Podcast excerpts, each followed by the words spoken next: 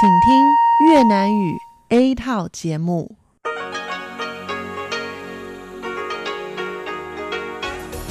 Đây là đài phát thanh quốc tế Đài Loan RTI.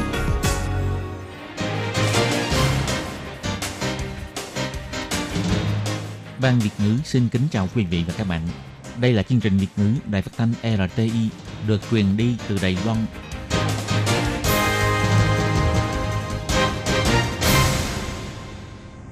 Anh xin kính chào quý vị và các bạn. Chào mừng các bạn cùng đến với chương trình phát thanh của Ban Việt ngữ Đài phát thanh quốc tế RTI ngày hôm nay.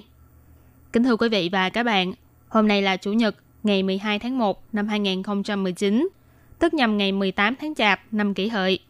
Chương trình hôm nay gồm các nội dung chính như sau. Mở đầu là phần tin tức quan trọng trong tuần vừa qua. Kế đến là các chuyên mục tủ kính sinh hoạt, góc giáo dục và nhịp cầu giao lưu. Trước hết xin mời quý vị và các bạn cùng đón nghe bản tóm tắt các mẫu tin quan trọng trong tuần vừa qua. Tổng thống Thái Anh Văn nói, khi chủ quyền và dân chủ của chúng ta bị lớn tiếng đe dọa, nhân dân Đài Loan sẽ lấn át lại những lời đe dọa đó để thể hiện sự kiên trì của mình. Thông xe đoạn đường thuộc công trình cải tạo đoạn đường núi Tô Áo Hoa Liên, Thủ tướng Tô Trinh Sương cho biết sẽ tiếp tục nỗ lực để cung cấp con đường về nhà an toàn cho người dân. Số lượng du khách quốc tế đến Đài Loan du lịch lập kỷ lục, đạt 11,84 triệu lượt người trong năm 2019. Bộ Ngoại giao Đài Loan bày tỏ cảm ơn nghị sĩ Mỹ đã lên tiếng ủng hộ cho Đài Loan. Năm 2019, Việt Nam xuất khẩu 140.000 lao động, Nhật Bản và Đài Loan chiếm 90%. Dịch tả lợn châu Phi đã lan rộng tới 11 quốc gia, công tác phòng kiểm dịch dịp Tết gặp nhiều thách thức. Bảng xếp hạng độ mạnh hộ chiếu các nước trên thế giới vừa ra mắt, Nhật Bản đạt ngôi vị cao nhất, Đài Loan xếp thứ 32. Và sau đây mời các bạn cùng lắng nghe nội dung chi tiết của bản tin này. Ngày 11 tháng 1 năm 2020, bà Thái Anh Văn đã tái đắc cử với số phiếu là 8 triệu 170.231 phiếu. Tỷ lệ ủng hộ là 57,13%. Sau khi xác định thắng cử, Tổng thống Thái Anh Văn đã tổ chức buổi họp báo quốc tế. Bà cho biết, kết quả bầu cử lần này có ý nghĩa quan trọng. Đó là khi chủ quyền và dân chủ của chúng ta bị lớn tiếng đe dọa, nhân dân Đài Loan sẽ lấn át lại những lời đe dọa đó để thể hiện sự kiên trì của mình. Tổng thống Thái Anh Văn đã kêu gọi phía Trung Quốc hòa bình, bình đẳng, dân chủ, đối thoại. Bà cho biết, tám chữ này là chìa khóa khởi động lại sự tương tác lành mạnh và phát triển ổn định lâu dài của hai bờ eo biển. Cũng là con đường duy nhất để kéo gần khoảng cách giữa nhân dân hai bờ eo biển Đài Loan và hai bên cùng có lợi. Phát biểu tại buổi họp báo quốc tế, Tổng thống Thái Anh Văn cho biết, cuộc bầu cử lần này cho thấy nhân dân Đài Loan hy vọng cộng đồng quốc tế nhìn thấy sự kiên trì đối với giá trị dân chủ của người dân Đài Loan, tôn trọng bản sắc dân tộc của Đài Loan và đối xử công bằng với Đài Loan trong việc tham gia sự vụ quốc tế. Tổng thống chỉ ra, Đài Loan, Trung Hoa Dân Quốc là một thành viên không thể thiếu trong cộng đồng xã hội. Đài Loan sẵn sàng hợp tác với các nước, cùng gánh vác trách nhiệm, chia sẻ thịnh vượng, duy trì hòa bình và ổn định khu vực. Vì vậy, đối với mỗi quốc gia, Đài Loan nên là một đối tác, chứ không phải là vấn đề để thảo luận. Ngày 6 tháng 1, đoạn đường từ Nam Áo đến Hòa Bình và từ Trung Chí đến Đại Thanh Thủy thuộc công trình cải tạo đoạn đường núi, đường cao tốc Tô Áo đến Hoa Liên thuộc tỉnh lộ số 9, chính thức thông xe. Phát biểu tại lễ khai trương thông xe, Thủ tướng Tô Trinh Sương cho hay, người dân miền Đông luôn cần đến một con đường an toàn để về nhà. Việc thông xe trong ngày hôm nay không phải là kết thúc mà là sự khởi đầu cho giai đoạn mới, còn có rất nhiều giai đoạn phải được tiếp tục cải tạo, bao gồm từ Đông Áo đến Nam Áo, từ Hòa Bình đến Sùng Đất. Cuối năm ngoái, Viện Hành Chính đã phê chuẩn cuộc nghiên cứu mang tính khả thi. Chính phủ sẽ tiếp tục nỗ lực để cho người dân Hoa Liên, Đại Đông có được một con đường an toàn về nhà. Công trình cải tạo đoạn đường núi, đường cao tốc Tô Áo đến Hoa Liên đã được thông xe trước Tết. Từ Tô Áo đến Hoa Liên chỉ cần một tiếng đồng hồ, hy vọng có thể cung cấp một lựa chọn mới cho người dân lúc về nhà. Giới truyền thông hỏi ông Tô Trinh Sương có lo lắng về vấn đề kẹt xe trong thời gian nghỉ Tết hay không. Ông cho biết, năm ngoái chính phủ đã tuyên bố thời gian nghỉ Tết là trước ngày 30 Tết, là để cho người dân về nhà sớm hơn. Còn con đường mới hoàn thành này chắc chắn tỷ lệ sử dụng sẽ cao hơn, cho nên mong mọi người phải tuân thủ quy tắc sử dụng liên quan, an toàn là quan trọng nhất. Ngày 6 tháng 1, Cục Du lịch công bố lượt khách quốc tế đến Đài Loan du lịch trong năm 2019 đạt 11,84 triệu lượt người, tăng 770.000 lượt người so với năm 2018, tăng trưởng 7%, lập con số cao nhất từ trước tới nay. Cục Du lịch phân tích, năm ngoái tổng số du khách Trung Quốc đến Đài Loan đạt 2,71 triệu lượt người, tăng trưởng 0,5% so với năm kia. Không phải du khách Trung Quốc thì đạt gần 9,14 triệu lượt người, tăng trưởng 9% so với năm 2018. Trong đó, thị trường Nhật Bản lần đầu tiên đạt trên 2 triệu lượt người vào ngày 9 tháng 12. Thị trường Hàn Quốc cũng lập con số cao nhất xưa nay, tỷ lệ tăng trưởng 1 đến 2%. 18 nước mục tiêu của chính sách thương năm mới cũng tăng trưởng 6%. Cục Du lịch cho hay, để mở rộng thị trường du lịch, quý 4 năm ngoái, Cục Du lịch không nhận tăng chuyến bay thuê bao từ Nhật Bản, Hàn Quốc đến Hoa Liên lên đến 38 chuyến, mà ở Kangon, Hàn Quốc và Matsuyama, Nhật Bản cũng mở tuyến bay thẳng đến Đài Loan. Năm ngoái, Cục Du lịch còn thành lập văn phòng đại diện tại thành phố Hồ Chí Minh và London và 5 điểm phục vụ du lịch tại Moscow, Jakarta, Auckland, New Zealand, Sydney và Vancouver. Cục Du lịch nhấn mạnh, Cục Du lịch sẽ tiếp tục dùng khái niệm cốt lõi là phát triển đa dạng, bố cục toàn cầu và xây dựng Đài Loan thành điểm đến du lịch thân thiện, trí tuệ và trải nghiệm quan trọng nhất của châu Á. Hy vọng sẽ đạt được mục tiêu xây dựng Đài Loan thành một quốc gia du lịch. Nghị sĩ Thượng nghị viện Liên bang Mỹ, nghị sĩ Scott, viết bài đăng trên Twitter bày tỏ sự ủng hộ của ông đối với Đài Loan và Hồng Kông. Đồng thời, ông cho rằng cuộc bầu cử tổng thống của Đài Loan có tầm quan trọng đối với sự tiếp tục tranh lấy nhân quyền và tự do tại khu vực. Bà Âu Giang An, phát ngôn viên của Bộ Ngoại giao Đài Loan cho biết, cảm ơn tấm thành tình và sự ủng hộ của nghị sĩ Scott đối với Đài Loan – đồng thời cũng nhân cơ hội này trân trọng nhắc lại lập trường kiên trì ủng hộ dân chúng Hồng Kông đeo đuổi tự do dân chủ của chính phủ Đài Loan. Bà Âu Giang An nói, 史考特参议员他在推特里面也有提到对于香港的一个民主跟自由的一个支持哦。那同样的，我们呃也有看到这个美国呃之前的之前川普总统也有签署了这个二零一九年的香港人权的一个跟民主法案啊。那同样的，我们当然也是很关心香港的一个局势哦。那也再次 trong bài viết đăng trên Twitter, nghệ sĩ Scott có nhắc đến sự ủng hộ của mình đối với Hồng Kông Song song, chúng tôi cũng biết trước đó Tổng thống Donald Trump đã ký kết luật dân chủ và nhân quyền cho Hồng Kông. Đương nhiên chúng tôi cũng rất quan tâm đến tình hình tại Hồng Kông.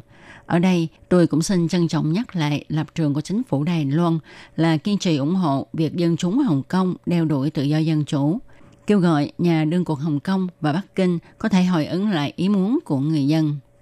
Ngoài ra, Đài Loan cũng sắp đến ngày bỏ phiếu bầu chọn tổng thống – Ông Kha Lương Duệ, Phó vụ châu Âu thuộc Bộ Ngoại giao Đài Loan cho biết, đến lúc đó sẽ có các đoàn thể của Thụy Điển, Iceland, Đan Mạch đến Đài Loan quan sát tham khảo cuộc bầu cử của Đài Loan. Trong đó, đoàn đại biểu của Thụy Điển và Iceland là các nghị sĩ quốc hội, còn Đan Mạch thì là đoàn học giả.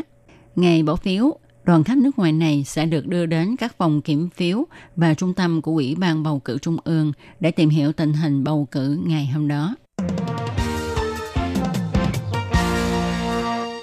Theo thống kê của Cục Quản lý Lao động ngoài nước thuộc Bộ Lao động Thương binh và Xã hội Việt Nam, trong năm 2019 có tất cả 147.387 lao động Việt Nam ra nước ngoài làm việc. Nơi mà lao động Việt Nam chọn sang làm việc đứng đầu là Nhật Bản với khoảng 80.000 người, chiếm 54%. Đài Loan xếp thứ hai với 54.480 người, chiếm 37%. Thống kê cho thấy, năm 2019, Việt Nam xuất khẩu 147.387 lao động, làm kỷ lục cao nhất trong 6 năm nay và vượt hơn mức chỉ tiêu mà Cục Quản lý Lao động ngoài nước Việt Nam đưa ra toàn năm, đạt tỷ lệ 122,8% kế hoạch toàn năm. Chính phủ Việt Nam coi trọng việc xuất khẩu lao động ra nước ngoài làm việc và coi đây là chính sách nhà nước trong việc xóa đói giảm nghèo, xây dựng kinh tế nước nhà. Hiện tại, Việt Nam đã xuất khẩu lao động ra 40 quốc gia trên thế giới và hiện đang có 650.000 lao động Việt Nam đang làm việc tại hải ngoại. Năm 2019 cũng là năm mà Việt Nam liên tục 4 năm xuất khẩu lao động vượt quá con số 120.000 lao động một năm. Trước kia, Đài Loan là thị trường nhập khẩu lao động Việt Nam lớn nhất. Nhưng gần đây, sau khi Nhật Bản mở cửa nhập lao động nước ngoài, thì Việt Nam đã tích cực xuất khẩu lao động sang Nhật Bản. Do đó gần đây, Nhật Bản trở thành quốc gia nhập lao động Việt Nam nhiều hơn Đài Loan. Sắp đến Tết âm lịch, các sân bay trên toàn Đài Loan sẽ phải đối mặt với dịp đón khách cao điểm. Nguy cơ lây nhiễm dịch bệnh cũng gia tăng. Để phòng chống việc dịch tả lợn châu Phi thâm nhập do du khách đem vào Đài Loan các sản phẩm được chế biến từ thịt, các loại hộp quà tặng biếu dịp Tết, các sân bay đã bắt đầu công tác chuẩn bị dịp Tết, kêu gọi người dân và du khách không được đem sản phẩm được làm từ thịt lợn nhập cảnh vào Đài Loan, đặc biệt là lạp xưởng, xúc xích và giam bông. Vào ngày 8 tháng 1, Chủ tịch Ủy ban Nông nghiệp Đài Loan Trần Cát Trọng cho biết, vào Tết năm ngoái, khu vực châu Á chỉ có duy nhất một quốc gia là Trung Quốc bùng phát dịch tả lợn châu Phi, nhưng tới nay, toàn châu Á đã có 11 quốc gia xuất hiện dịch bệnh. Do vậy, thách thức trong phòng dịch năm nay càng lớn hơn và dịp Tết chính là dịp người dân hay tặng biếu quà cho nhau. Trong các hộp quà tặng, quà biếu có thể sẽ có các sản phẩm thịt gia công như dăm bông, xúc xích và lạp xưởng. Nếu những sản phẩm này có chứa virus dịch tả lợn châu Phi sẽ tiềm ẩn nguy cơ gây lan truyền dịch. Đặc biệt chỉ còn hai tuần nữa là đến Tết, người dân lục tục ở nước ngoài về nước ăn Tết, công tác phòng dịch tại các cửa khẩu nhất định phải làm thật nghiêm. Ông Trần Cát Trọng chỉ ra, cơ chế phòng dịch và kiểm tra liên ngành sẽ vẫn hoạt động trong dịp nghỉ Tết, đồng thời cũng sẽ tăng thêm nguồn nhân lực 300 người để triển khai công tác phòng dịch tại các cửa khẩu. Ngoài ra đối với hơn 7.000 trại chăn nuôi gia súc trong nội địa Đài Loan, Ủy ban Nông nghiệp và Sở Bảo vệ Môi trường cũng sẽ liên kết kiểm tra các điểm chăn nuôi gia súc có tuân thủ quy định xử lý thức ăn thừa để nuôi gia súc hay không. Nếu lần đầu phát hiện vi phạm sẽ phạt 30.000 đài tệ. Tiếp theo, nếu phát hiện tái phạm sẽ phạt các mức cao hơn gồm 200.000, 2 triệu đài tệ.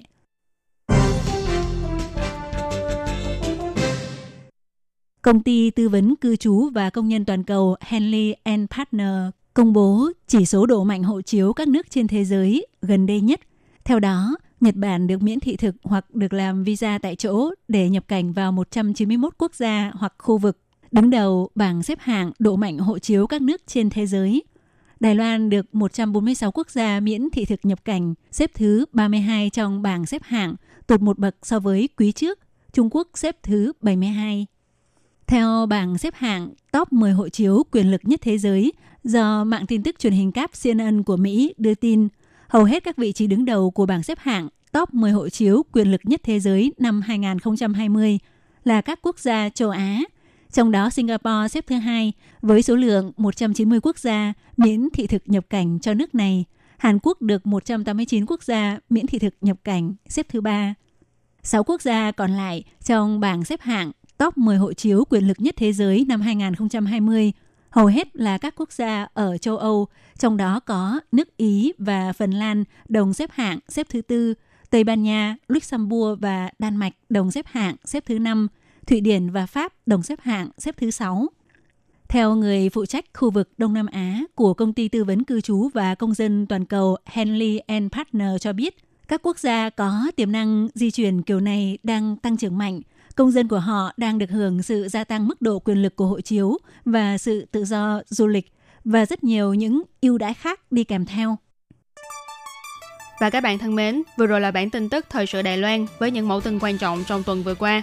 Cảm ơn sự chú ý lắng nghe của quý vị và các bạn. Thân ái chào tạm biệt và hẹn gặp lại. Quý vị và các bạn thính giả thân mến, chương trình phát thanh tiếng Việt của Đài Phát thanh Quốc tế Đài Loan RTI được truyền thanh 3 buổi tại Việt Nam, mỗi buổi phát 1 tiếng đồng hồ. Buổi phát chính vào lúc 6 giờ đến 7 giờ tối hàng ngày giờ Việt Nam qua tần số SW 9425 kHz với sóng dài 31 m.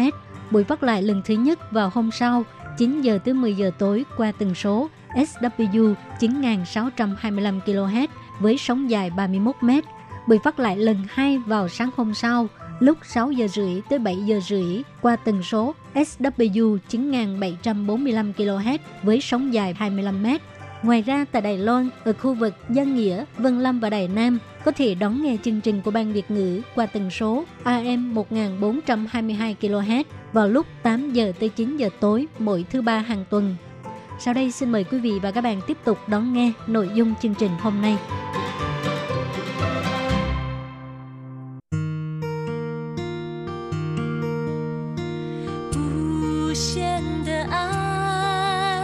向全世界传开，永恒的关怀来自台湾之音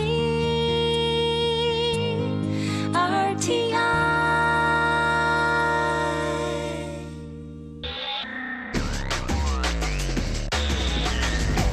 Quý vị đang đón nghe chương trình Việt ngữ tại RTI truyền thanh từ Đài Loan.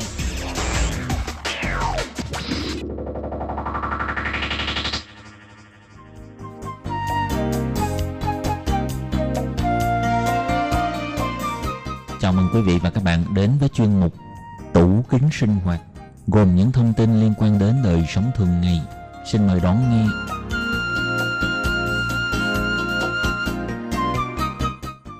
Các bạn thân mến, Hải Ly xin chào các bạn. Hoan nghênh các bạn đến với chuyên mục tủ kính sinh hoạt vào thứ ba hàng tuần. Thưa các bạn, trong dịp cuối năm thì ờ, nhà nhà, người người và các công ty đều tổ chức ăn tất niên rất tưng bừng. Vừa ăn uống vừa xem chương trình biểu diễn trên sân khấu, lại còn có màn rút thăm trúng thưởng làm mọi người ai nấy đều hồi hộp phấp phỏng. Những bữa tiệc tất niên khiến chúng ta tâm trạng vô cùng hứng khởi.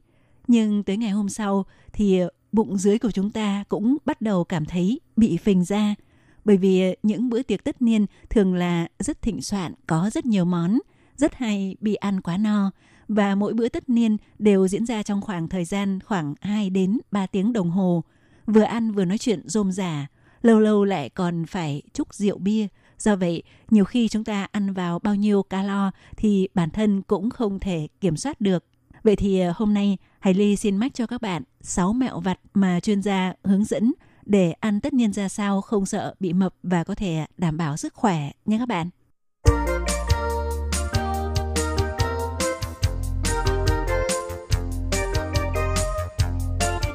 Thưa các bạn thì ờ, mẹo vặt đầu tiên đó là bổ sung trái cây trước lúc đi ăn tất niên. Theo chuyên viên dinh dưỡng Triệu Hàm Dĩnh đề cập, có rất nhiều người nghĩ rằng tất niên chắc chắn sẽ ăn rất nhiều, như vậy thì ờ, bữa sáng, bữa trưa có thể nhịn không ăn, nhưng như vậy ngược lại không tốt cho hệ thống tiêu hóa. Nhịn lâu quá tới lúc lại ăn nhiều quá sẽ tạo gánh nặng cho hệ thống tiêu hóa. Ngoài ra thì ờ, tiệc tất niên thường là có rất nhiều các món thịt, cá, hải sản, lượng protein khá cao. Chuyên viên dinh dưỡng Triệu Hàm Dĩnh cũng khuyên cáo mọi người vào bữa sáng và bữa trưa nên ăn nhiều rau, các loại nấm, các loại đậu quả và trái cây để lót dạ. Ngoài ra các món ăn của tiệc tất niên thường là có khẩu vị khá mặn, chứa hàm lượng natri khá cao. Do vậy thì chúng ta có thể ăn một số các loại trái cây và rau có hàm lượng kali cao như chuối, cà chua, đậu lông Nhật Bản, máu tẩu, các loại rau thuộc họ dưa bí, rau dền, rau cải chân vịt, rau cải cúc, sơn dược và ớt chuông có thể hỗ trợ để thải natri ra ngoài cơ thể. Mẹo vặt thứ hai là cố gắng ăn với tốc độ chậm rãi.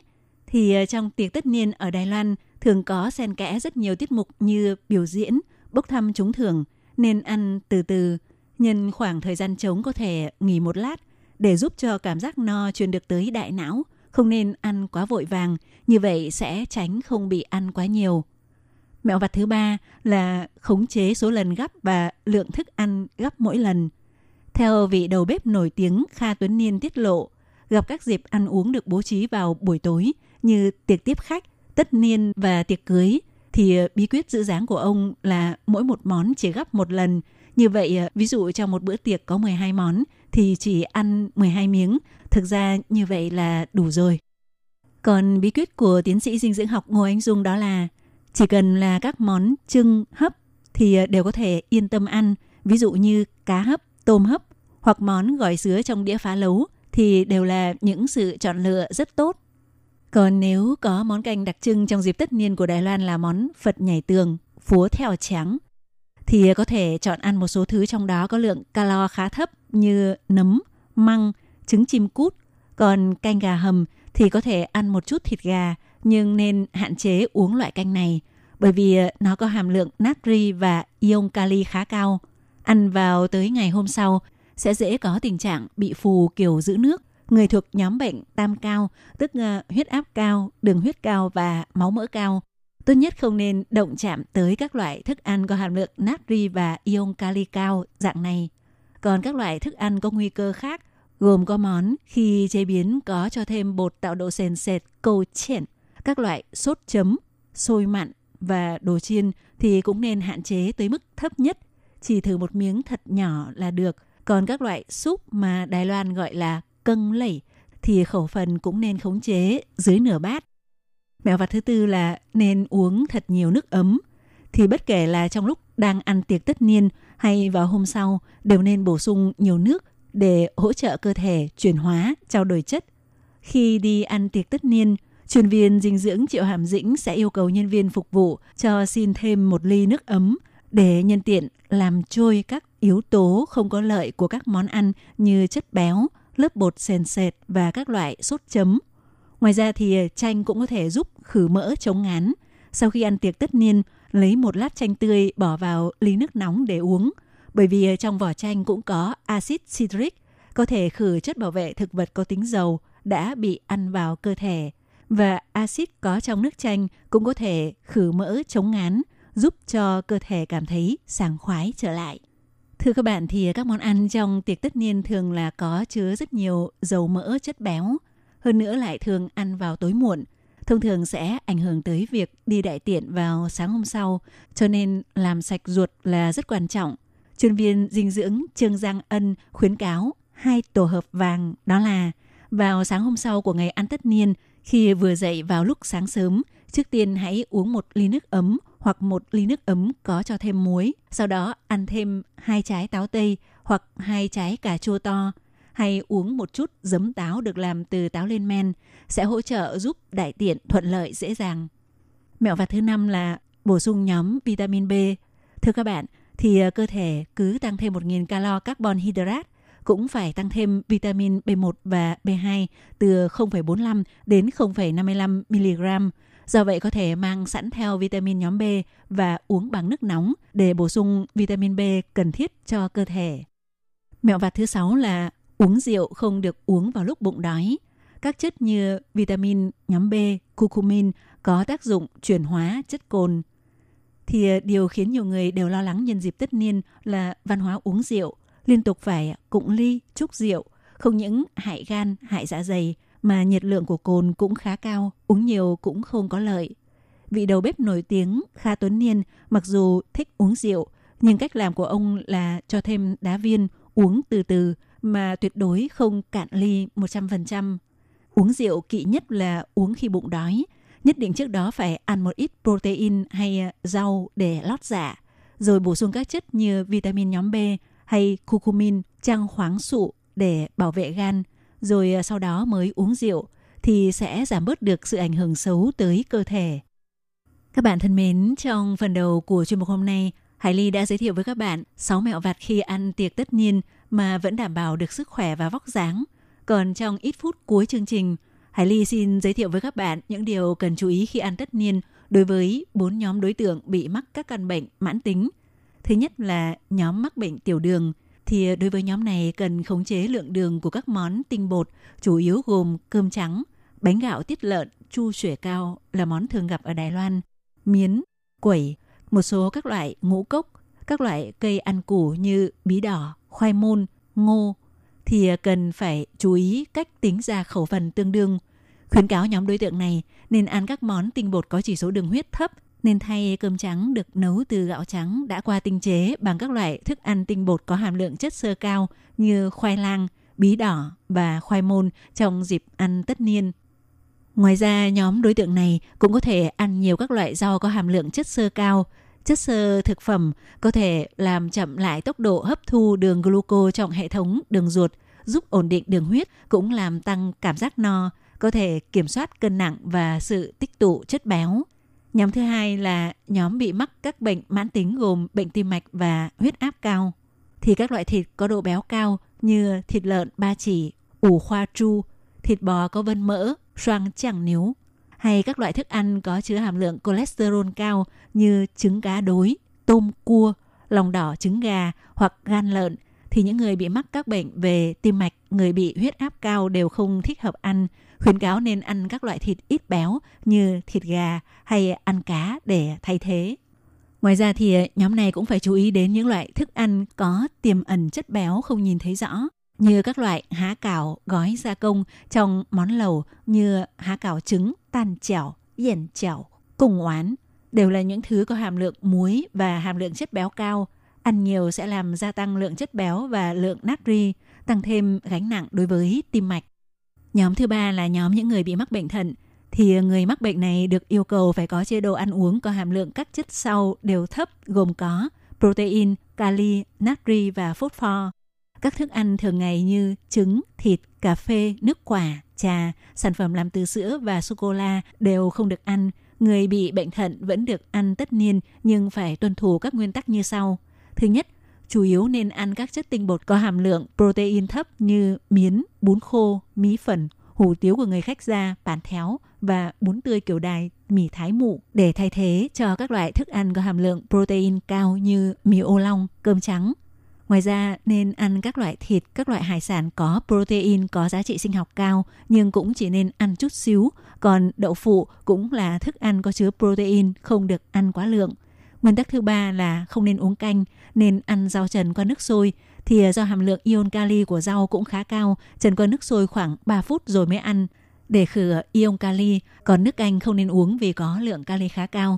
Ngoài ra thì người bị bệnh thận cần áp dụng chế độ ăn uống có hàm lượng phốt pho thấp cho nên các loại há cảo gia công, lòng đỏ trứng và nội tạng đều là thức ăn có chứa hàm lượng phốt pho cao thì à, đều không được ăn.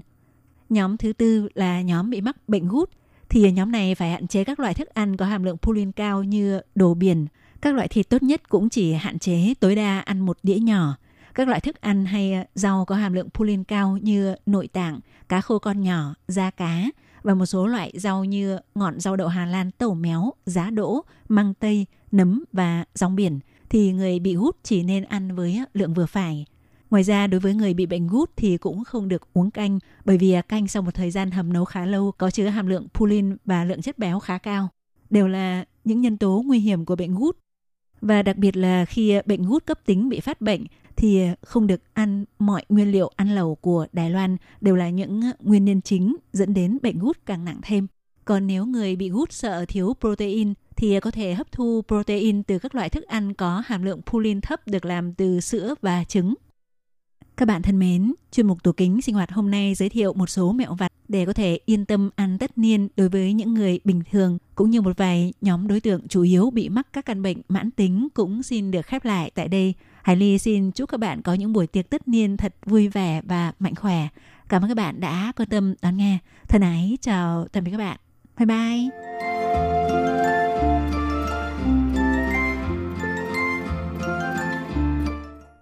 Để đảm bảo quyền và ích lợi cho lao động nước ngoài làm việc tại Đài Loan, Bộ Lao động Đài Loan đã thiết lập một đường dây nóng 1955 bảo vệ và tư vấn miễn phí cho lao động nước ngoài trong 24 tiếng đồng hồ. Đường dây này cung cấp phục vụ quan tâm cho lao động nước ngoài xin tư vấn, khiếu nại, chủ thuê hoặc lao động nước ngoài nếu có nhu cầu tư vấn đều có thể thông qua đường dây nóng 1955 để xin hỗ trợ. Ngoài ra để tuyên truyền về đường dây nóng 1955, Sở Phát triển Nhân lực Lao động thuộc Bộ Lao động có in tờ gấp bằng song ngữ là tiếng Trung và bốn thứ tiếng nước ngoài. Thì bốn thứ tiếng đó bao gồm tiếng Trung và tiếng Anh, tiếng Trung và tiếng Indonesia, tiếng Trung và tiếng Thái, tiếng Trung và tiếng Việt Nam. Lao động nước ngoài chủ thuê và người dân có thể xin tờ gấp để tìm hiểu. Các bạn lao động nước ngoài xin tư vấn khiếu nại khi có nhu cầu, hãy sử dụng đường dây nóng 1955 để xin hỗ trợ. Sở Phát triển Nhân lực Lao động quan tâm bạn Sở Phát triển Nhân lực Lao động trực thuộc Bộ Lao động thành lập trung tâm tuyển mộ lao động trực tiếp nhằm hỗ trợ chủ thuê làm thủ tục thuê lao động nước ngoài. Đồng thời còn có các hạng mục phục vụ gồm có tư vấn bằng tiếng nước ngoài, nhận và chuyển hồ sơ liên quan việc thuê lao động nước ngoài đến các đơn vị thẩm định. Lao động nước ngoài có thể tiếp tục gia hạn ở lại làm việc tại Đài Loan sau khi mãn hợp đồng lao động trung tâm tuyển mộ lao động trực tiếp hỗ trợ chủ thuê làm thủ tục tuyển dụng lao động. Ngoài ra, trung tâm còn nhận nghiệp vụ chuyển đổi chủ thuê, vân vân. Miễn phí phục vụ, tiết kiệm thời gian, thủ tục đơn giản. xin vui lòng liên hệ trung tâm tuyển mộ lao động trực tiếp là người bạn đồng hành của bạn. Đường dây phục vụ tư vấn 02 6613 0811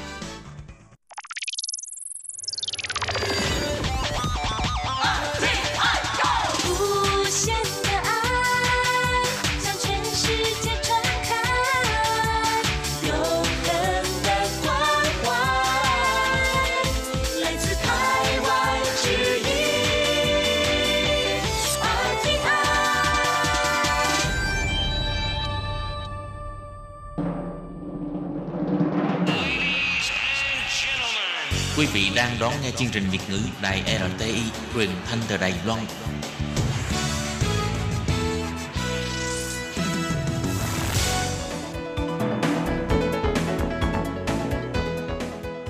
Chào mừng các bạn đến với chuyên mục Góc giáo dục do Khiết Nhi và Lệ Phương cùng thực hiện.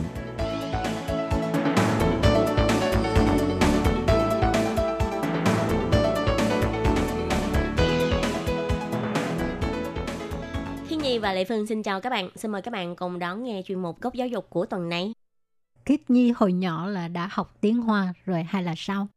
Thiên Nhi bắt đầu học tiếng Hoa từ khoảng cấp 3. Uh-huh. Ồ, lúc đó cũng lớn rồi hả? Ờ, lúc đó cũng hơi già rồi. Vậy thấy cái việc học tiếng Hoa có dễ hay không? Thiên Nhi vẫn cảm thấy là giữa tiếng Hoa với lại tiếng Việt có một cái điểm nó hơi giống giống nhau. Ờ, về cái cách để đặt câu nè hay là về một số từ cũng hơi giống giống. Và đặc biệt là có cái hệ thống từ Hán Việt nữa cho nên là bản thân Khiết Nhi thì thấy cũng dễ. Không đến Ừ. nỗi khó lắm. Ừ. Rồi thì à, tuần trước là Khiết Nhi có phỏng vấn bằng Tâm. Ừ. Thì bạn ấy đáng lẽ à, tới Đài Loan là làm lao động. Qua đây là đi làm à, ở ở nhà máy. Ừ. Rồi sau đó tại vì muốn học tiếng Hoa cho nên á giữa công việc và tiếng Hoa bạn ấy đã chọn tiếng Hoa và bạn ấy cũng đã um, à, chia sẻ về cái kinh nghiệm học tiếng Hoa của bạn ấy. Đó là nội dung của tuần trước đúng không?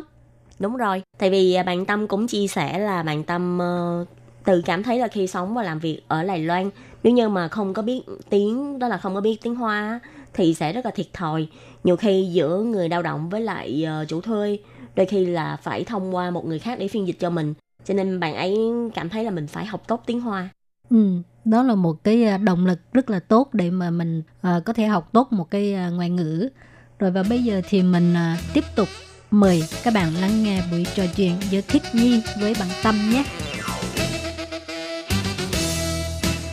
Xin chào bạn. Em chào chị, em tên là Nguyễn Văn Tâm, em năm nay 25 tuổi, em đến từ Bắc Giang. Em là du học sinh tại trường Đại học Giáo dục Quốc lập Đài Bắc, muốn đi Thái Bệ trao y tà xuế. Một số từ ngoài đời thì nhiều khi từ nóng của sinh viên hoặc là của giới trẻ hiện nay thì Ừ. bắt buộc phải đi ra ngoài mới nghe được. Chứ Ừ. ở trong sách vở là hầu như là từ truyền thống, từ Ừ. như ngoài bên em không hề biết. Ừ, cho nên là cách để mà học khẩu ngữ tốt nhất chính là thường xuyên đi ra ngoài và nghe và nói. Mình không nói được thì mình cứ nghe cũng được đúng không? Dạ, họ người Đài họ rất là thân thiện. Ừ. Ờ, khi nếu mà mình giao tiếp với họ từ nào sai thì họ sửa trực tiếp cho mình sửa Ừ. khẩu in cho ờ, cái cái phát âm của mình. phát âm cho mình nên đừng có sợ là mình không nói tốt vì không nói tốt thì mình mới phải đi học chứ không Ừ. không không nói tốt thì mình phải đi giao tiếp với họ Ừ. để nâng cao trình độ của mình Cho nên thật ra người ta nói học ngoại ngữ là phải mạnh dạn là một và mặt phải dày một chút mới được. Dạ. Tại vì có một số người người ta ngại khi bị ờ, chỉnh sửa là người ta bắt đầu ngại và không dám nói nữa. dạ nhiều khi thì mới đầu em sang thì tiếng của em ở Việt Nam bọn em sang đây lao động á Ừ. Ờ, mới đầu em sang này em hoàn toàn em không biết một chữ gì luôn em không Ừ. nghe được một thứ gì thì ngày ngày họ thường xuyên nói chuyện với em và Ừ. họ dùng hành động họ tả nên Ừ. nhiều khi thì mình mới đầu mới sang thì cả các bạn học sinh thế thôi Ờ, mới sang đây thì một một môi trường rất là hoàn toàn mới sẽ có thể gặp nhiều điều như là bất đồng ngôn ngữ món ăn không quen hoặc là Ừ. ờ, nhìn chữ thì cũng không có hiểu nhưng mà như thế thì mình phải càng càng phải cố gắng càng phải luyện tập chứ. Tại vì do mình không biết, nếu như mà mình càng không học thì mình sẽ càng tụt bị ạ đúng rồi, cho nên là phải mạnh dạn. Dạ. Mà công nhận là phải có cái một cái gọi là có quyết tâm với lại ờ, cái ý chí học tập đúng không? Dạ. Nếu mà không có ý chí học tập thì học tiếng Trung sẽ rất là khó. Ví dụ như là một từ này ờ, giáo viên dạy cho mình hôm trước. Nếu mà mình về nhà Ừ. mình không luyện tập thì hôm sau và hôm sau nữa là mình sẽ quên luôn từ đấy. Vậy bây giờ hình như là bạn đang học khóa ngôn ngữ tại trường ờ, giáo dục Đài Bắc Thì ờ, theo như mình biết là nếu như học một cái khóa chuyên về ngôn ngữ như thế là một tuần phải đi học 5 buổi. Một tuần thì bọn em học từ thứ hai đến thứ sáu hàng tuần ạ. Ừ. Vậy thì cái thời gian học cho mỗi buổi có dài không? Tùy một số trường có trường như trường Đại học Sư phạm Quốc gia Đài Loan thì Ừ. họ sẽ học 2 tiếng một ngày, à một tiếng còn lại họ cho sinh viên lên thư viện trường tự học. Còn Ừ. trường em thì là học 3 tiếng một ngày. Ừ. Từ 9 giờ đến 12 giờ hoặc là có một khóa là từ 1 rưỡi đến 4 rưỡi. Như vậy thì 9 giờ đến 12 giờ đều là học cùng một cuốn sách hay là sẽ có phân chia ra là thời gian sẽ từng tiết một tiết học là sẽ học về từ mới hay một tiết học sẽ học về hội thoại hay là học viết không? Ừm, bọn em sẽ học theo bài nhưng mỗi bài sẽ liên quan đến một vấn đề khác nhau thường thường thì một bài của bọn em sẽ học trong vòng một tuần bài đầu tiên thì bọn em học từ mới Ờ, phần thứ hai bọn em sẽ học cấu trúc ngữ pháp phần thứ Ừ. ba bọn em học hội thoại tự luyện luyện nói với nhau Ừ, tức là học theo cái hội thoại trong cái cuốn sách đó và phát triển ra để hai người có thể ứng dụng những cái hội thoại đó để nói chuyện. dạ còn sau nữa thì cô giáo cho bọn em bài tập về nhà bọn em để bọn em ừm, báo cáo bọn em tự tìm Ừ. ờ, tự tìm tài liệu bọn em tự lên bảng báo cáo cho các bạn khác cùng nghe Ừ. cô giáo sẽ chấm điểm Bao lâu phải báo cáo một lần?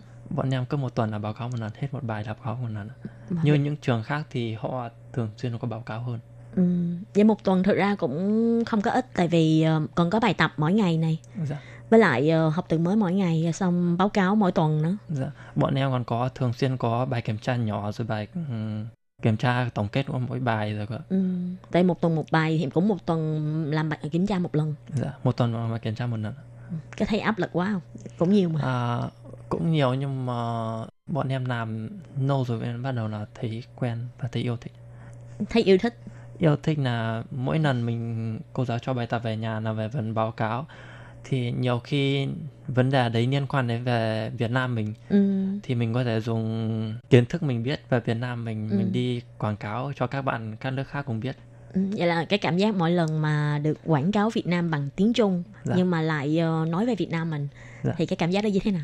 À, cảm giác rất là hồi hộp và cảm giác rất là tự hào Tự hào. dạ như bài trước bọn em học về vấn đề như là các điểm du Ừ. lịch của Đài Loan và Việt Nam thì bọn em có thể dùng một số hình ảnh và các địa điểm du lịch nổi tiếng của Việt Nam quảng cáo cho các bạn nước khác cùng biết Ừ.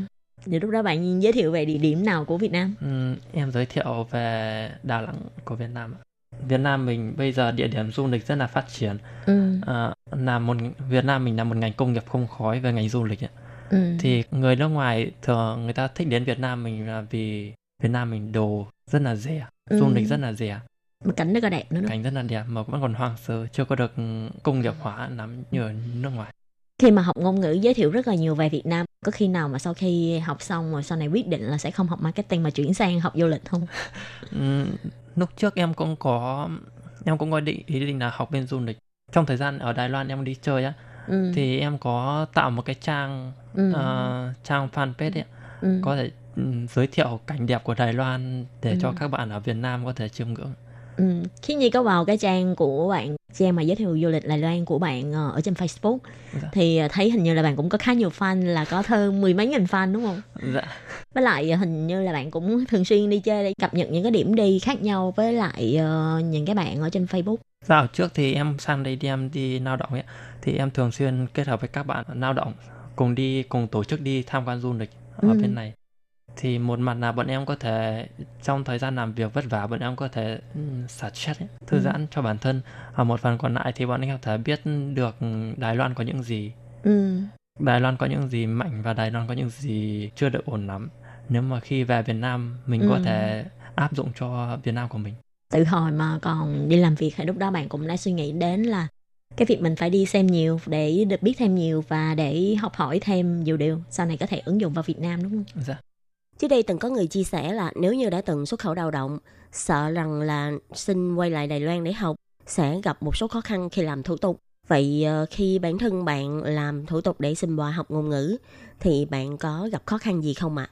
Ờ, lúc trước em ở, ở bên này em có tham khảo một số Ừ. giấy tờ liên quan đến hệ ngôn ngữ. Ừ. Thì các giấy tờ liên quan đến hệ ngôn ngữ thì mới đầu mình phải có hộ chiếu. Ừ. Hộ chiếu thì phải còn hạn từ 6 tháng trở lên. Và học bạ, Ừ. học học bạ bạ. bằng bảng điểm của mình phải dịch toàn bộ sang tiếng Trung hoặc tiếng Anh. và mình phải đi ờ, đi công chứng hợp pháp hóa lãnh sự ở bên Việt Nam. Sau đấy thì mình dùng toàn bộ các giấy tờ đấy mình gửi sang cho trường để mình xin giấy nhập học. Khó khăn lớn nhất trong thời gian em đi là lần đấy em mới về Việt Nam Ừ. Em- trong thời gian em ở Đài Loan thì em ở, ở Đài Loan rất là lâu rồi Ừ. em về Việt Nam và em làm giấy tờ thì nhiều cái địa điểm ở Việt Nam là em không hề biết nó ở chỗ nào À, vấn đề về giao thông mất rất là nhiều thời gian trong cái khoảng tìm đường đến từng cái cơ quan để làm thủ tục đúng không? vâng mà mỗi mỗi lần đi thế thì thường thường giấy tờ Việt Nam sẽ không được nhanh như ở nước ngoài à, mỗi lần em đi em thường phải mất 2 đến 3 ngày Ờ, nhà bạn là ở bên Bắc Giang là vậy mỗi lần là bạn phải đi về bên Hà Nội để bạn làm. vâng thì Ừ. nhiều khi em chạy đi chạy lại Ừ. trong vòng 2 tuần thì mới xong toàn bộ giấy tờ của em. Nếu nhưng nếu bạn nào mà hiện tại đang ở Việt Nam thì các bạn chưa chi thi cái chứng chỉ năng lực Hoa ngữ thì các bạn còn phải mất một khoảng thời gian tầm một tháng đến 2 Ừ. tháng để rèn luyện kỹ năng của mình và để thi. Thường thường yêu cầu của các trường và bên văn phòng văn hóa kinh tế Đài Bắc tại Việt Nam thì họ yêu cầu là mình năng lực chứng chỉ Hoa ngữ của mình là Ừ. level 1 hoặc level 2 trở lên Ừ. thì mình mới đủ điều kiện xin visa. Còn bên trường thì sẽ không có yêu cầu về ờ, năng lực ngôn ngữ tại vì mình sang để học ngôn ngữ mà đúng không? Ừ, nhiều trường thì họ sẽ yêu cầu và một số trường thì họ không yêu cầu. Ừ. Vậy thì cho Khiến Nhi hỏi một câu hỏi hơi nhạy cảm nha. Dạ. Tại vì cái câu hỏi này Khiến Nhi thấy rất là nhiều bạn ở trên mạng internet vẫn có hỏi cái câu này là nếu như mà đã từng xuất khẩu lao động rồi mà muốn chuyển sang hệ du học hay là hệ học ngôn ngữ thì cái việc xin hồ sơ có khó khăn hơn không? Tại vì có một số bạn vẫn quan ngại là khi từng đi làm việc ở Đài Loan mà muốn chuyển sang hệ ngôn ngữ hay là hệ đại học sẽ gặp một số khó khăn khi xin visa vì uh, không được cấp hay là phải bắt phải đi phỏng vấn này nọ không? Ừ, hệ ngôn ngữ thì thường thường nếu mà các bạn ở Việt Nam may mắn xin được học bổng của chính phủ thì các bạn sẽ không phải phỏng vấn. Như lần trước em sang đây thì hầu như là 100% phải phỏng vấn. Cái việc phỏng vấn thì cũng chỉ là hỏi về những cái câu hỏi có khó khăn lắm không? Tại thấy có rất là nhiều bạn cũng rất là lo lắng về cái vấn đề phỏng vấn. Ờ, vấn đề phỏng vấn thì hầu như họ xoay quanh vấn đề chủ yếu của- mình về tài chính Ừm. và một số câu hỏi như là tại sao đi Đài Loan du học mà không phải đi Trung Quốc, không phải đi Ừ. nước khác. Tiền trợ cấp cho thời gian du học là ai trợ cấp cho mình. Ờ, Ừ. Sang bên này là có trốn ra ngoài hoặc là đi ra ngoài làm thêm không? Vì theo quy định của chính phủ Đài Loan thì họ chỉ cho sinh viên làm thêm là 20 tiếng một tuần. Với lại ờ, theo hệ học ngôn ngữ là hình như phải trên một năm mới có thể xin được giấy Ờ. phép đi làm. Hệ ngôn ngữ thì trong vòng một năm đầu mình sẽ không được phép đi làm. Nên nếu mà gia đình bạn nào mà có điều kiện thực sự hoặc là kinh tế đủ mạnh thì hãng nên đi hệ này. Vậy trước đây khi mà bạn ờ, quyết định sang học là học hệ ngôn ngữ Vậy lúc đó, tại vì khoảng một năm nay thì chính phủ cũng đang có cái xúc tiến cái chính sách là hệ vừa học vừa làm. Thì bạn có phải suy xét là phải học hệ nào hay là hệ tự túc, hệ vừa học vừa làm hay là hệ ngôn ngữ không? Thì trong thời gian em ở bên này thì hệ vào vừa làm bắt đầu mới chính thức mở cửa, chính thức được ừ, Bộ Giáo dục đưa vào áp dụng. Nhưng em thấy hệ vừa học vừa làm nó có một điểm bất cập như sau.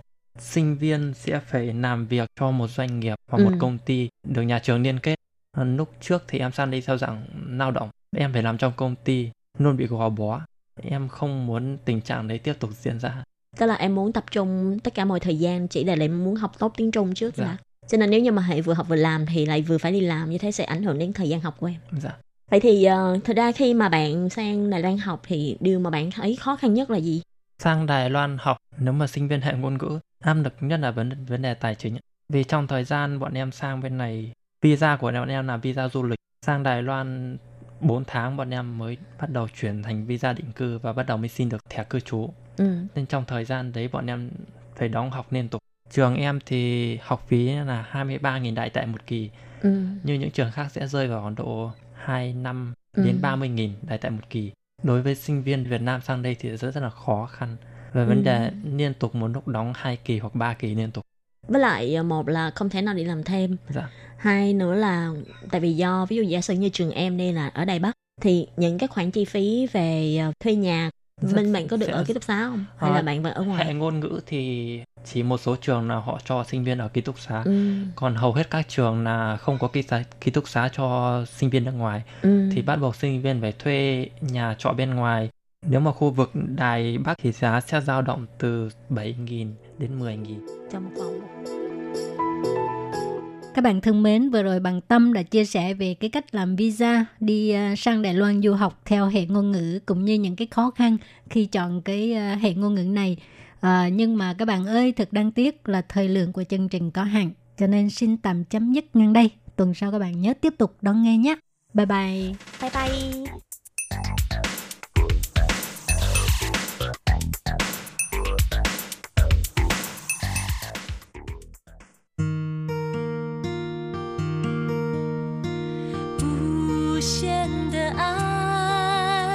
向全世界传开，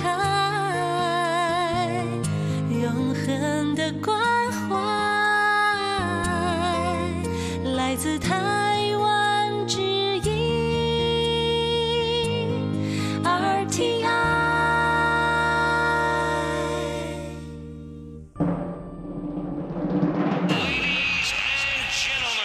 Quý vị đang đón nghe chương trình Việt ngữ Đài RTI truyền thanh từ Đài Loan.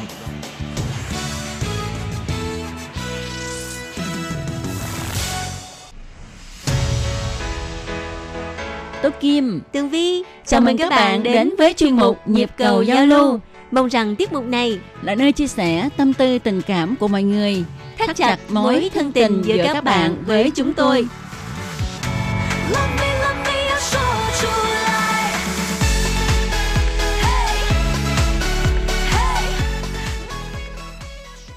Hello, Tú Kim và Tường Vi xin chào các bạn. Hoan nghênh các bạn lại đến với chương mục nhịp cầu giao lưu ngày hôm nay của chúng tôi. Vâng thưa các bạn, ngày hôm nay thì à, trước khi mà đi đến phòng thu âm á, thì à, Tường Vi à, phải đứng xếp hàng rất là lâu để à, mua hai ly trà sữa chân châu. một ly cho Tường Vi và một ly tặng cho chị Tốt Kim. Các bạn biết không, đến Đài Loan mà không uống chân châu, không thưởng thức trà sữa chân châu là một điều không thể nào mà Chấp nhận được. chấp nhận. Coi như là chưa đi đến Đài Loan đó. đúng vậy đúng vậy đúng vậy và mấy bữa nay thì tốt kim thấy một cái tin ờ, một cái quảng cáo của đài loan về du lịch ha nói là người nhật đó đã mắc một căn bệnh đài loan. Ờ, các bạn biết căn bệnh đài loan nó là căn bệnh nguy hiểm như thế nào không? Là cái căn bệnh mà hả? Ngày nào cũng phải uống một ly trà sữa chân châu hả? ừ, không phải. Hay là mê trà sữa chân châu? là họ mê trà sữa chân châu không nói đi ha. Mà tất cả các món ăn bình thường đều bỏ chân châu vô hết. Ờ, luôn cả cái gì các bạn biết không? Mì á mì mà mì nhật đó cái lá men mì nhật là cái mì mặn cũng bỏ chân châu hay là họ ăn pizza Ừ. cái pizza họ cũng bỏ chân châu vào tức là bất cứ cái món ăn gì từ mặn hay ngọt từ có nước hay không có nước họ cũng đều bỏ chân châu vào thành ra trở thành một căn bệnh Như vậy thì theo Tố Kim ha, ừ. những cái hạt chân châu đó mà nó ờ, bỏ ở trong ờ, tô mì mặn Ừ. hay là ở trong cái bánh pizza thì Tố Kim có thấy ờ, hấp dẫn không? Có muốn ăn không? À, thật ra mà nói ha tại vì bình thường là mình uống ờ, trà sữa chân châu thì cái chân châu đó mình cảm thấy nó ngọt Ừ. nhưng mà thật sự nó không có vị gì hết á Ừ. nó là một cái cục bột mà phải không cục bột cho nên mình bỏ vô đồ mặn thì nó sẽ mặn thôi Ừ. đầu đầu mình cũng nghĩ ý lạ quá ngọt ngọt cái tự nhiên bỏ vô trong mấy cái đồ mặn mà thật sự mình nghĩ lại đúng là cái hột chân châu nó lạc thành ra mình bỏ vào cái vị nào thì nó theo cái hương vị Ừ. đó Ừ. ừ. Tất nhiên là những cái người đầu bếp mà người ta đã sáng tạo ra cái món ăn gì mà cũng bỏ chân châu vô thì chắc chắn người ta cũng phải xử lý cái hạt chân châu đó làm sao cho nó phù hợp với cái món ăn mà họ bỏ vô. Ừ. Có lẽ là cũng có một cái mùi vị gì đó nó hợp với à, cái món mì hay là món pizza hoặc là những món khác. Ừ. Ờ, thì các bạn biết không cái hạt chân châu nó là cái à, cục bột mà nó là làm từ bột thì nó cũng tương tự như bột bán ở Việt Nam mình vậy đó. đúng vậy đúng vậy. Ừ. thì thật ra ha đúng ra mà nói là ở Việt Nam mình có hạt chân châu từ lâu rồi. Chẳng hạn như các bạn ăn cái chè bà ba hồi xưa đó thì mình tự làm đó mình lấy cái bột năng đó cái mình ấy nước sôi vô và mình nhồi đó rồi mình đi luộc đó thì nó cũng trong trong vậy đó. À, trong trong mà sực sực ha. Để cái hạt chân châu đó thì cũng là có bột bình tinh nè Ừ. rồi người ta pha thêm cái bột gì đó cho nó ờ, dẻo hơn cho nó Ừ. dai hơn rồi. Ờ, rồi để lâu nó không có bị cứng Ừ. hay là mình bỏ vô trong nước đá ờ, để tủ lạnh nó cũng không có bị cứng cái hạt lại ừ, đó ừ, thành ra ừ. nó có một cái phương thức một cái công thức chế biến riêng nên Ừ. rất là nổi tiếng Ừ. và ở Đài Loan thì như Tường Vi biết là chân châu có rất là nhiều kích cỡ phải không đúng rồi Ừ. có cái dạng kích cỡ rất là bự nha bự như cái ngón ngón út của mình. Ồ, mà À, nó tròn do nó tròn do và nó có cái màu ờ, cà phê Ừ. à, thì à, những cái hạt chân châu mà có màu cà phê đó thì đa phần là người ta sẽ bỏ cái đường đen vô Ừ. cho nên là khi mà ăn cái hạt chân châu thì sẽ có vị đường đen hơi ngọt ngọt nó Ừ. cũng không ngọt lắm Ừ, rồi có một loại là màu trắng tinh Ừ. thì cái loại đó tường vi rất là ít ăn nó bởi vì nó cũng không có mùi vị gì mấy Ừ. Ờ, nó có cái mùi vani Ờ, rồi cái loại à, hạt chân châu mà dạng mà li ti li ti giống y như dạng bột bán. bán vậy đó À. thì cũng có Ừ. Ờ, nhưng mà tường vi vẫn thích ăn cái loại mà nó to một chút để khi mà mình nhai á, thì mình Ừ. có thể nhai vào cái hạt chân châu nó dai dai dẻo dẻo nó Ừ, ừ. thơm thì ờ, như tường vi nãy có nói là cái chân trâu mà to to mà cái hột đen đen á thì ở đây nó có một cái thức uống nữa nó gọi là ếch đẻ trứng chiên hoa xe tàn Ừ, Phải không? đúng rồi đúng rồi Ừ.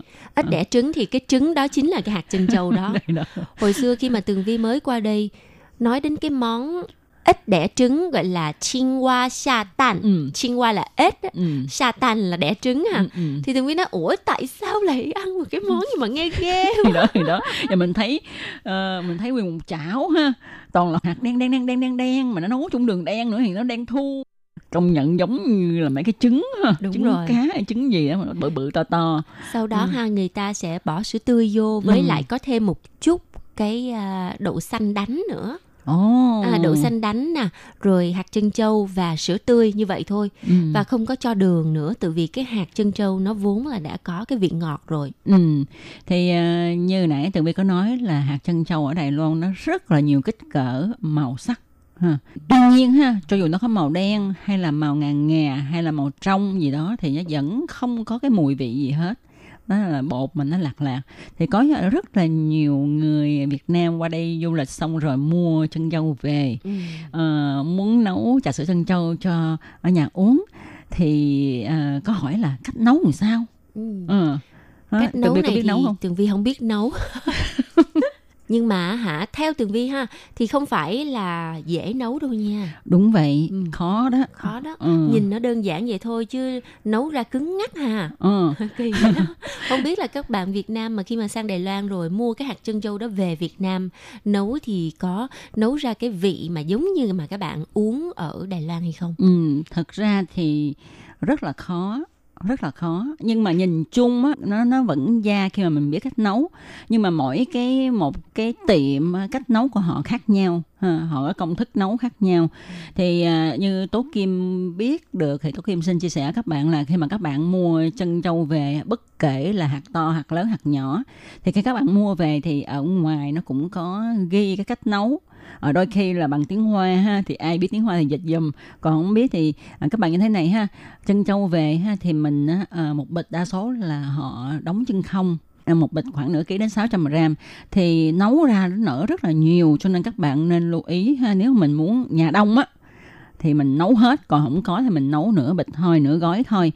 À, các bạn nhớ là nước phải nấu sôi xong rồi mới bỏ chân trâu vô nha chứ đừng có mà nước chưa sôi mà bỏ vô cái nó rã hết nó bột mà. Ừ. nó giống bột bán mình vậy đó ờ, nấu rã hết ha. Thì nước sôi xong các bạn mới bỏ chân trâu vào nấu. Thì các bạn ờ, mới bỏ vô xong các bạn nhớ lấy cái giá mà quậy quậy nó chứ thôi để nó đóng cục. Ờ, ờ, quậy nấu nấu xong khoảng cái hạt nhỏ nhỏ thì mình nấu khoảng 20 phút thôi.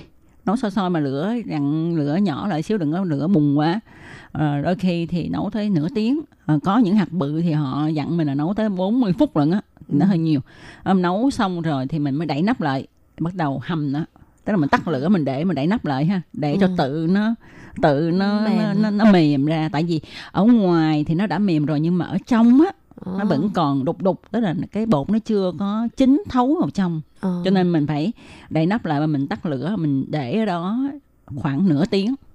xong rồi mình dở ra mình xem coi là cái hột ở phía trong nó đã trong hết chưa đó, trong hết chưa nếu mà chưa trong hết ha, thì các bạn mở lửa nấu tiếp Ờ. nấu cho nó sôi nước lên khoảng 50 phút rồi đậy tiếp lại và tắt lửa cho nó ngâm tiếp Ờ. đó.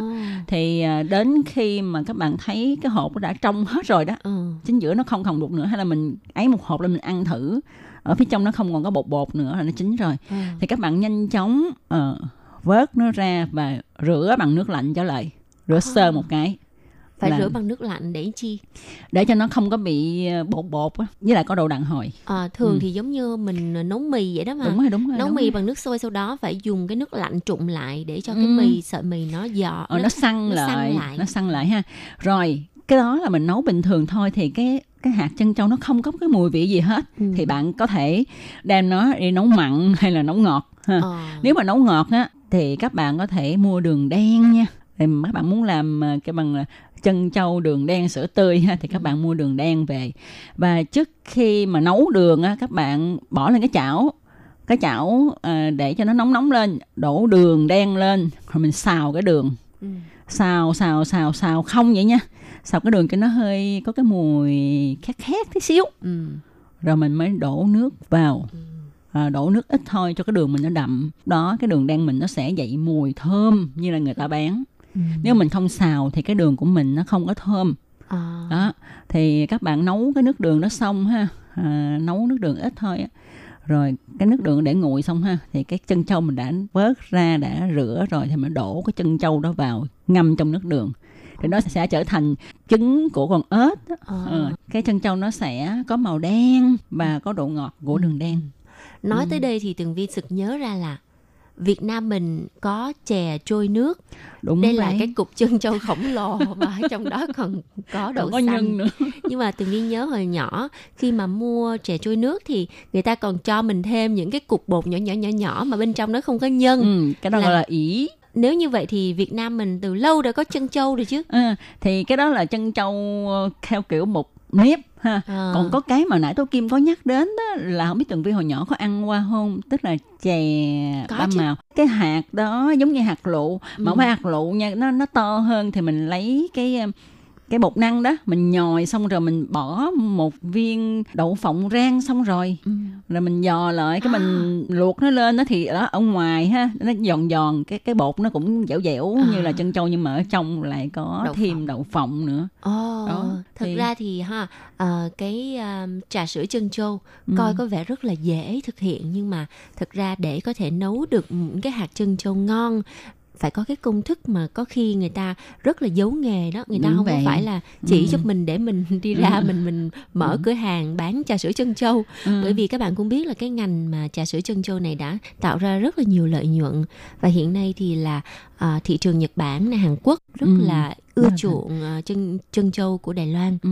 và Việt Nam thì cũng có chi nhánh rồi đó ừ. có những cái hiệu giống như là Tiger hay cái gì đó mình nhớ Ừ. hình như là có rồi có Ừ. rất là nhiều những cái nhãn hiệu bán trà sữa chân châu của Đài Loan ờ, Ừ. sang Việt Nam hay là sang những cái nước Đông Nam Á để mà mở cửa hàng Ừ. và ngành xuất khẩu à, hạt chân châu Đài Loan hiện tại đang là một trong những ngành à, kiếm được rất là nhiều lợi nhuận. đúng vậy đúng vậy ha thì uh, Tố Kim và Tường Vi muốn chia sẻ các bạn ở đây là các bạn nào mà có người thân hay là có dịp qua Đài Loan du lịch ờ, tự mua chân trâu về nấu ha thì dĩ nhiên là sẽ rẻ hơn là các bạn đi mua ngoài ha Ừ. Ờ, và các bạn có thể chế biến rất là nhiều Ừ. ờ, như là đường đen ờ, sữa tươi hoặc là trà sữa chân trâu trà sữa chân trâu thì các bạn cũng có thể nấu y như vậy rồi các bạn pha ờ, bột trà sữa các bạn mua sẵn ở đây đem về Ừ. hoặc là các bạn mà muốn tự nhiên hơn thiên nhiên hơn thì các bạn có thể mua trà Lipton ở bên mình ha các bạn pha cho nó đặc thiệt đặc rồi các Ừ. bạn đổ sữa tươi vào Đúng rồi, đúng rồi. đó rồi bỏ chân trâu mình đã nấu với đường đen vào Đúng rồi. rồi đập nước đá vô ồ là món chân chân châu trà trà sữa chân châu Việt Nam. ừ. Hoặc là thậm chí bạn có thể bỏ hạt chân châu vào cà phê sữa đá. đúng vậy đúng vậy ồ các bạn có thể chế biến đủ thứ hết đó cái đó là chân trâu nhà làm. Ừ, hoặc là làm món à, canh chân châu thay vì là món bánh canh. Đúng không?